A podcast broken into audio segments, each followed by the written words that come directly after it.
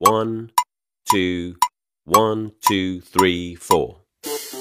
大社会，小新闻，新鲜事儿，天天说。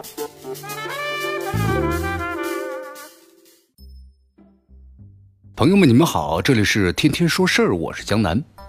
根据媒体的报道，从中国科学技术大学博士毕业之后呢，工作六年了。这朱俊呢，参加了安徽省高职专科的分类考试。什么？大学博士毕业又参加专科的考试？对他报考了安徽呢医学高等专科学校的口腔医学专业。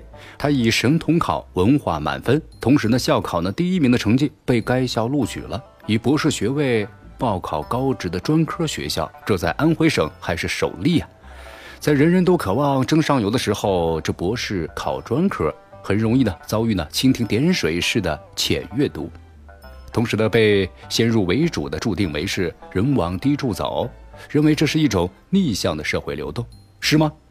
来，咱们分析一下吧。这教育作为一种的希望之灯，它直接影响着社会的流动。在不少人的固化思维当中啊，这博士考专科肯定是在现实生活中他过得不如意啊，穷则思变。然而呢，先是在银行和科技公司上班的朱俊呢，并不是因为混得不好无脸见人，而是出于兴趣和热爱才选择了转身跨界进入医学领域。这每个人都不是孤立的原子啊，都被嵌入。形形色色的社会网络之中，这博士考专科的背后，同样呢有熟人圈子的影响。你看，这妻子和岳父都是从事的口腔医学专业，让朱俊呢感受到了医学神奇，点燃了心中梦想的火种，不被那世俗观念所裹挟，勇敢的听从自己内心的声音。这博士考专科呀，说到底是重新认识自己和发现自我，是为了重新在这个世界找到自己合适的位置。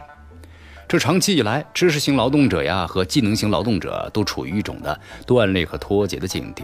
一些高学历的人才缺乏实践经验和动手能力，高分低能；而一些经验丰富的技能型劳动者呀，缺乏知识储备和理论基础，难以更上一层楼。这知识和技能的分割，就影响了劳动者的价值实现，也影响了科技创新和成果的转化。在不少人的刻板印象中啊，这高考状元。就应该是功成名就，这名校的博士啊，就应该在高校、研究机构或者大公司里过着体面光鲜的生活。而实际上啊，许多高考状元的职业成就没有公众期待的那么高。这名校博士的出路也不应该单一化，他们的人生不应该被定型化。这博士考专科，说到底的话呢，是一种人生的突破，是尝试另外一种生活方式。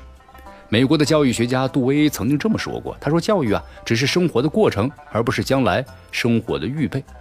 那种把学历和工作捆绑在一起的做法，它固然呢承载着咱们老百姓啊对读书有用论的价值认同，但是有时偏颇。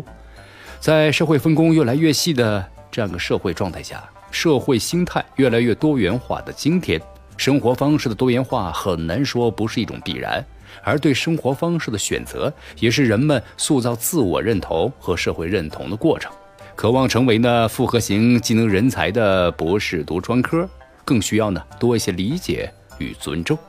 这里是天天说事儿，我是江南，咱们明天见。